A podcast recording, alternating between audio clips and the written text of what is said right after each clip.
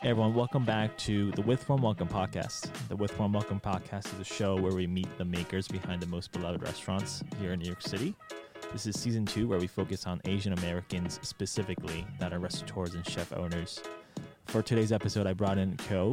Uh, Kyo is the chef owner of Kopitiam, a Malaysian restaurant in New York City on the Lower East Side. It's a counter service restaurant where you kind of go up to the counter or off the menu. It's a, it's a lovely, lovely place. Kyo had a very successful year so far in 2018. She was named the best new chef by Eater. She was recognized as a semifinalist by the James Beard Awards for Best New Chef.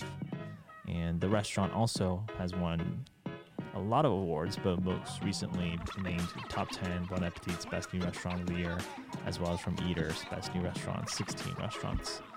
Um, I think there's a reason for, for everything, but even before we get to the accolades and success that she's had, um, Kopitiam was actually a, a, a different address, a much smaller project in, that opened back in 2015. Leading up to her opening her own restaurant, she was born into a multi generational family. Uh, her grandpa had owned a restaurant in Malaysia that was passed down to her dad, and she eventually found herself kind of um, working in it, but also just being around that kind of family, I guess. So, as someone who's also, you know, grown up in the restaurant family and restaurant setting, I, I, I was very curious as to see what her thoughts were in growing up in that kind of an environment. Well, I never like growing up in a restaurant family. I or honestly, I don't know if I cautiously knowing it that I don't like it or I do like it, and my parents keep brainwashing me and telling yeah. me that I don't like it. So my grandfather started a coffee shop with his other two best friends, and ended up they didn't really do well, and the other two partners doesn't know how to manage them and and then they decided to go you know to leave. And then by that time my dad was originally a salesman. And then he took over seeing a lot of opportunities right there. And he was not born or he was not a, a trained chef back then. He was a salesman I guess he told. I mean, he told me about stories that he started to cook when he was like 20, and then knowing that like my my grandmother, they all know how to cook and stuff like that, and he was always very interested. And then he kind of like see one of like the fortune teller, and it was like, oh, your your life is like you know the elements. You're like the fire element. You should be in the kitchen. Something. That's what he said. You know, like sometimes my dad always tell me different stories. you know that. Yeah. and they always tell you stories, and then you, you think that it was kind of interesting, but you don't know which one is true. My dad's family has the uh, background of Baba Nyonyas, but um, and then my mom is like more strict Baba Nyonyas. So it's like for the Baba Nyonyas family is um, arranged marriage. Basically, you have they have to look at the backgrounds and all that, and then Baba Nyonyas family and it is very female. The females are more dominant than sure. men, and the females had a higher status than men, and which is very fun about it. And um, usually, the eldest female follow the mother's last name. But because my mom is the youngest in the family, so I don't follow her her, her last name. And you follow your dad's instead. Yeah, I follow my dad's last name. So my mom's family been knowing um, they were well known for making kuehs, like the sweets of the, the kuehs, and also like cooking backgrounds. They have a lot of that. And then yeah, so they were arranged marriage. And growing up, I remember kind of my I always hang out at my parents' restaurant. So initially it was a coffee shop. My dad took over and turned it into a restaurant. I remember hanging out a lot right there, and then I thought it was fun when I was a kid. You know, like everybody have like you know like a birthday party. I didn't get a chance to go because my mom is very protective. Like for Nyonya's families is very protective, and when I have a birthday party, I have all of great food. My parents keep telling me that you know don't you know when you grow up don't be in a food business. You know this is a blue collar job. You know study very hard. You know study hard so that you can be a something a white collar. So since I was a kid, you know I was always told that I should be a lawyer, a doctor, or something else. You know, yeah. Or maybe architect. That's yeah. what I thought I would be. Okay. And then because it was such a small island, small town that everybody knows you. Uh-huh, uh-huh. So especially my dad, his his restaurant is pretty well known there, and he invented a few like, dishes that you know like he he's the first person who came out with a lot of recipes, and wow. everybody was like, oh, you know, you need to go this place and get it, and then but I was never proud of that. I love the food, but I just don't want to say that it was my dad. And then whenever there's any like charity events going on, you are the first person that the class will call you out. It's like you know because your dad run a, a, a, a restaurant business that you know everyone knows about it. I'm proud of him, but I'm not proud of the things that you know the family been doing, or maybe because of this is the way that I was brought up Yeah. that I thought that you know I wish my dad was doing something else. And I, my dad told me, say since I was a kid, I'm always very aggressive in career wise. Like I asked him when I was six, I said, Dad, why don't you own a uh, corporate company? Why don't you run a corporate company? Why, you know, you it's, it's still businessman. Why do you want to run a restaurant? To me, he said, because food brings people together. I, I just thought that maybe he's just not as ambitious. Yeah. But growing up, I, I was a, the, the very ambitious one. So I always know that I need to go out because I, I always feel like, you know, Penang is such a small place. You know, no matter how well that I did there, I did in Penang is still a very small place. Yeah. I wanted to be able to not just to compare to my peers, but also compare to to people that that was out there to prove that how good I am Yeah. that aggressive. so for my mom's ex- expectations, you know, like I need to study well, do everything that she requires me to do, and um, I would say that I have never have ever have any times to be rebellious at all. You know, very, very well behaved, uh, including my sexuality. I wasn't able to come out to my mother. It was very tough. You know, like four times I was confused whether it's the gender wise or my sexuality whether I feel like a boy trapped inside of me or I feel yes or no. You know, I couldn't even talk to someone. You know, because in Malaysia, gay is illegal and it's a lot of things to suffer in it. And I don't really have someone that I can actually Yeah. ask for help. Then I kind of like spoke to my dad. You know, my father he was um he was English ed- educated, so his thinking was very westernized. I'm glad that that's the case because I was kind of raised in a very Western-minded kind of family, but conservative way. So it's a very mixture. My my both of my parents were very extreme. So it's like one here and there. So I'm glad that we can get to to the neutral point. So yeah, so I kind of like told my dad that that I feel like I have a feeling for girls, and I know that since I was six.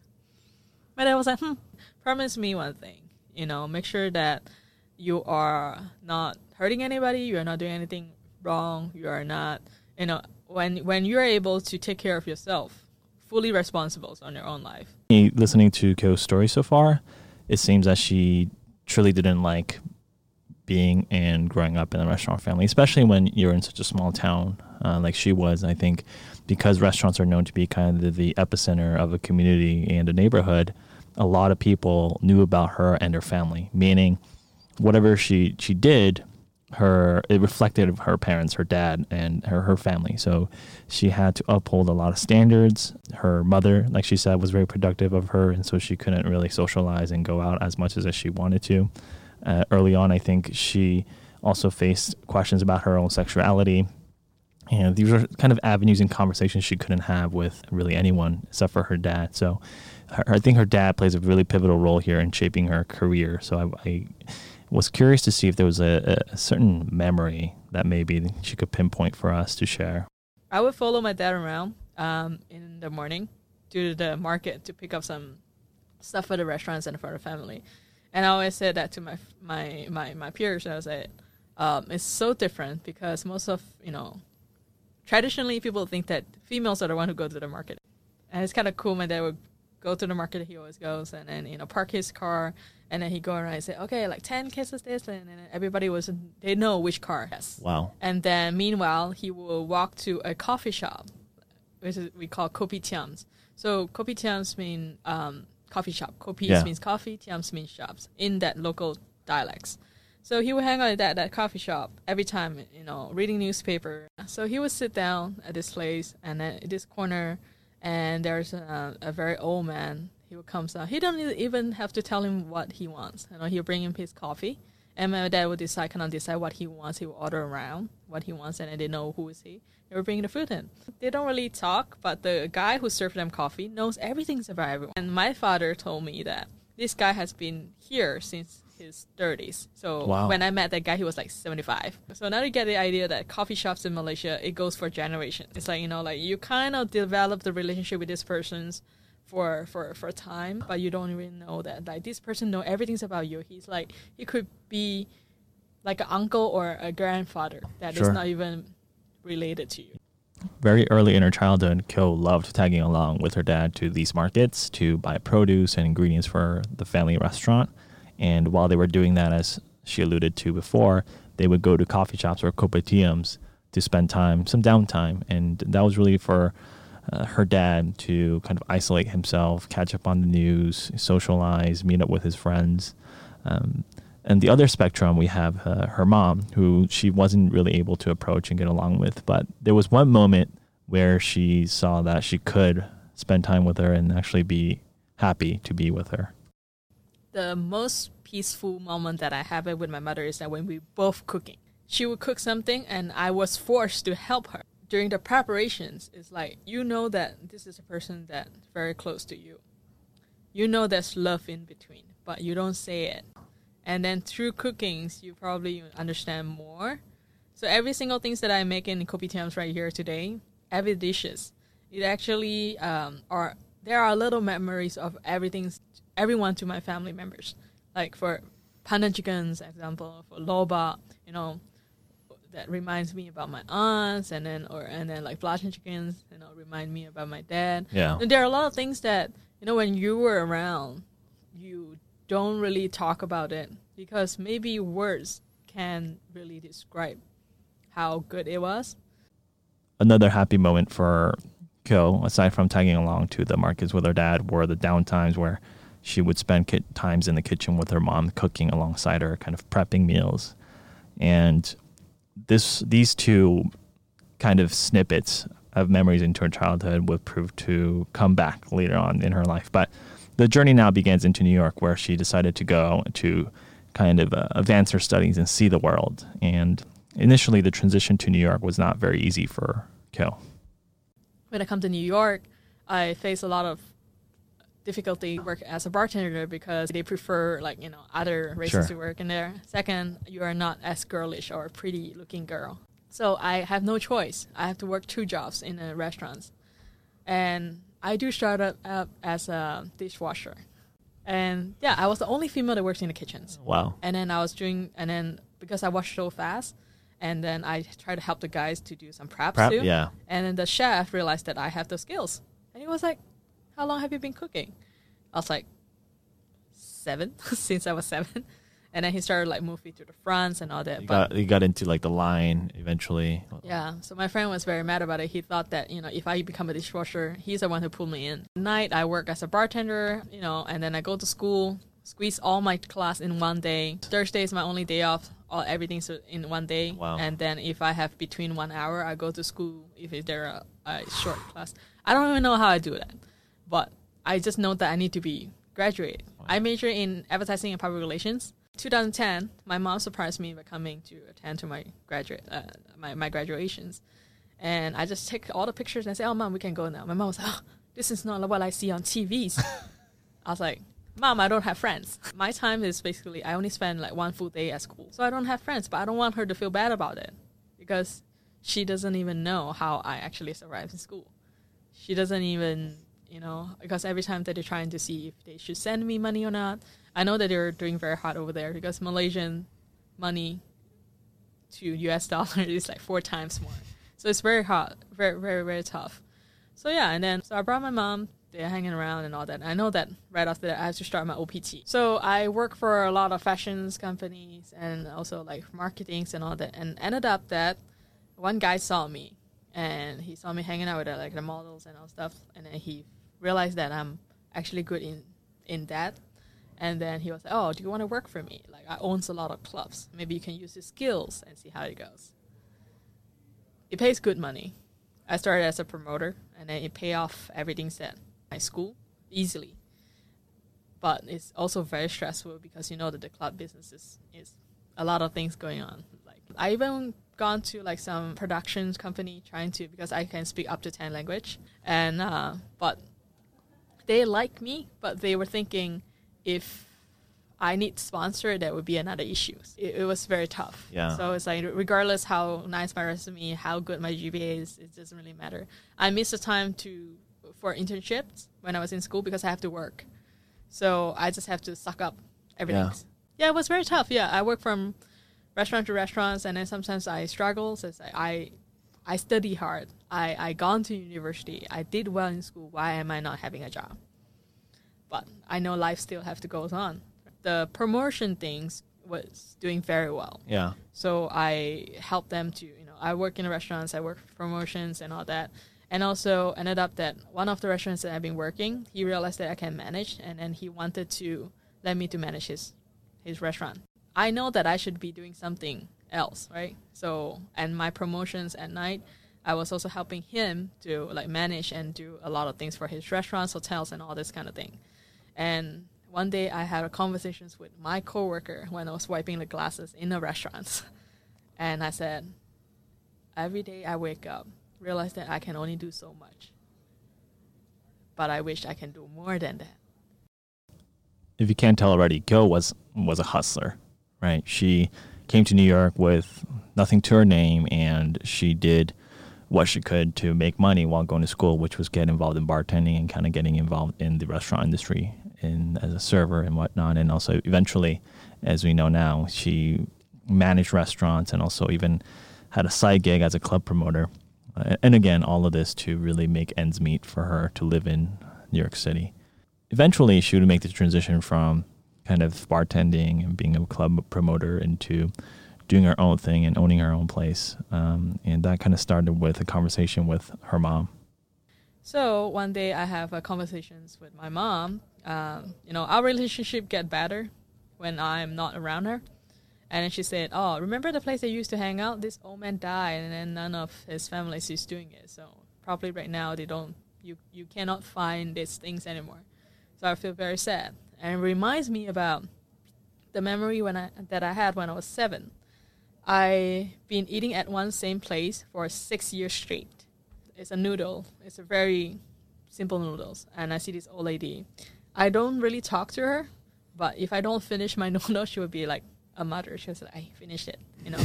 and then every time we don't really talk, but she will. She when she see me, she knows that I will sit there and she will brings me my food. Yeah. And then after, like, I see her from black hair to gray hair until Wow. one, at one point that she was gone. Wow. then I realized that she was six, and then she came back again, and then not too long after she she was gone forever. Yeah. Her son took over, Over, that, yeah. that that place, and it was not the same anymore. Yeah. And I started to think about my family thing, you know. So what if my dad is gone? Right. What if my mom is gone? Are the those things that you know they taught me? Will there be still? Would, would that still be there? You know? And I started to think about I under like I kind of see the relationship because my mom is a person that she's very aggressive. My dad's like more tame kind of guy. But the most peaceful relationship they has is that my dad would go around the tables and takes orders and then tell my mom to write it because he had a very small right handwritings, and he never take down. He never had uh, books with him. He remember every single thing. So even though you order ten dishes, and he, after he takes your order, he go to another one, and then he remembers. I never know that why my dad would remember. I thought that we all have a very good memory. That's what I thought. Until I have the Kopitiams 1.0, that's when I realized that because those people has become your friends, and you kind of know them personally, kind of, and Yeah. knowing what they want. So yeah, and then there are basically three things. You know, there's like uh, the conversation with my mom, and I was reading an article. This this food, this fashion blogger turns to be a food blogger and a chef, uh, like a food editor or something, and she's half Korean, half white. So the story was basically saying that growing up as the first generations of uh, you know first generations American or Korean, her mom would cook three different breakfasts every day: Korean breakfast, American breakfast, and her breakfast, a mixture of everything. She would say sometimes when she brings her breakfast, her, her friends was like making fun of her because she's weird. Uh, the breakfast seems weird, and growing up, she doesn't really appreciate it.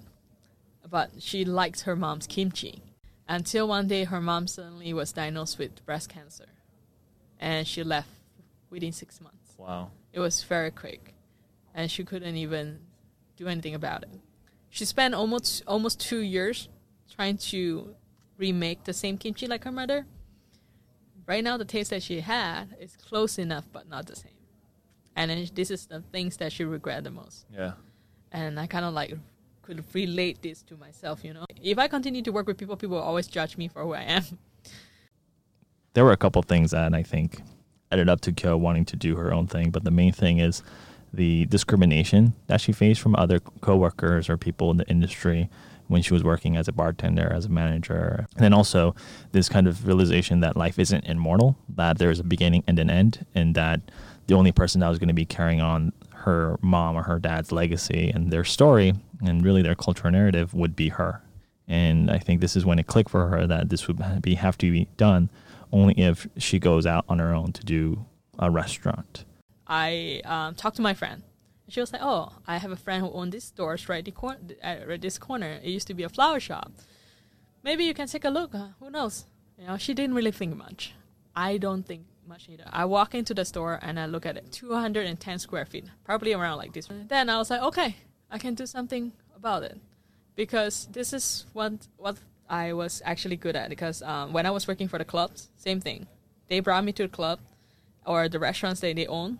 I look at the space, I come up with things. So I know that I can turn something else. And then with the calculations, everything, so which I it just comes Yeah. up to my head. Wow. And then I was like, okay, so if okay, the rent is because they have hard time renting it out, and and then the owner are notorious in that area, and I took I took the risk. I was like, okay, if I if the rent is only this much, every day I can only make this minimum, then I'm okay. And so I have my sister. My sister is an interior designer to kind of like draw what can be done over there. So yeah, like the cheapest price to kind of like do the stuff, and then like we don't even have an AC, and then um, we thought that you know it should be okay, but now I want to do something that actually reminds me of the bond that we have.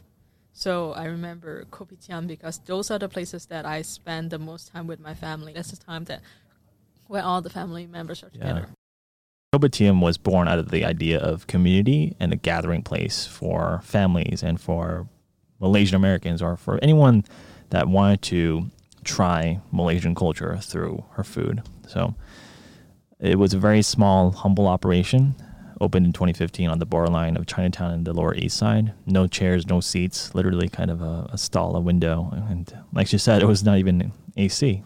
It was, it was really a hole in the wall, to say the least that being said, it did fairly well still. And I think the landlord saw that and wanted to take the opportunity to increase her rent. And that rent spike just just didn't really make sense for her. They wanted to raise 25%, which I said that it's not possible. And then he was like, oh, you're busy anyway. So why should I? Because everything's, you know, when it comes and you guys are not really helping. So I already have a plan to open 2.0. And I was thinking if it's, it's more on, I'm like in the, you know, like people will be like, oh, you're, you should be happy because you're doing something you love. But I would say that instead of saying what I love, this is something that I do out of love. There are a lot other things that I love, but this is the things that I started because of love, you know. So I already have the, the business plans, everything's like, you know, coming out, you know. But I'm actually uh, also a person that very good in like doing a lot of things in my head, and then I spend one day, just one day, type up the proposal, and it was in November, and then I kind of like started to tell all my regulars. I said, "Oh, we are closing down because the gen like the rent hike." The original Kopitiam unfortunately closed down in November, but the matter of fact was it, it was a proven concept. There was a market for it, there was a need for it, there was a demand for Malaysian food, and I think she did a great job of building a local, almost cult-like following of a restaurant. And among those followed her was actually her now business partner Moonlynn, who came in to help kind of fund the project and run the operation side of it and they were actually able to open within just a matter of few months into the new location. Uh, I was curious as to how they initially met and what that partnership looked like. So this is Kyo on how she met Moonlynn.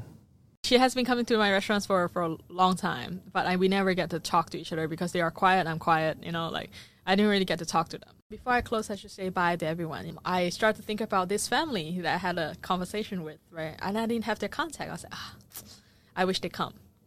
They came. They came three days. My business partner by that time was also looking for her own venture.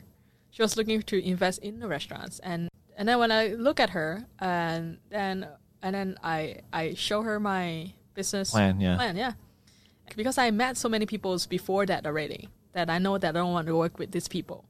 So it's like when I met her, it's different. It's just different feelings.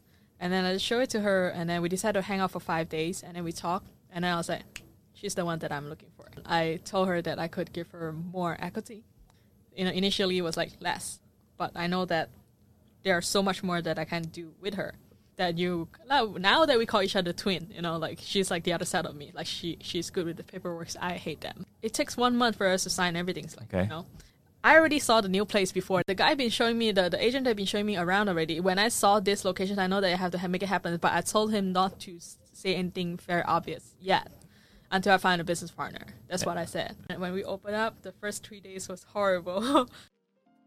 when Kopitiam first opened, I was following the news and it was quite the frenzy. I mean, there was a lot of press around it. I think there were also just a lot of fans and devoted customers that were following Kyo and waiting for it to reopen.